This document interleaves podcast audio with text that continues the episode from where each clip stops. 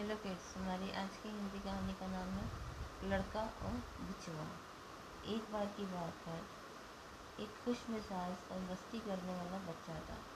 वह एक आज्ञाकारी बच्चा था, जिसकी माँ उसे बहुत प्यार करती थी। एक दिन जब लड़का मैदान में खेल रहा था, अचानक उसे बिछुए ने काट लिया। घायल होकर वह घर भागा अपनी माँ से मिलने पर उसने माँ को कहा कि मुझे एक छोटे से घास ने काट लिया। उसकी माँ ने कहा, मेरा सुझाव है कि अगली बार जब आप बिछुए को अपने हाथ में पकड़े तो उसे मजबूती से पकड़े। यदि आप इसे ज़ोर से पकड़ेंगे तो यह आपको कभी नुकसान नहीं पहुंचाएगा।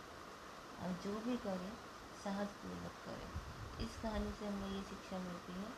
आत्मविश्वासी सफलता की कुंजी है। Thank you.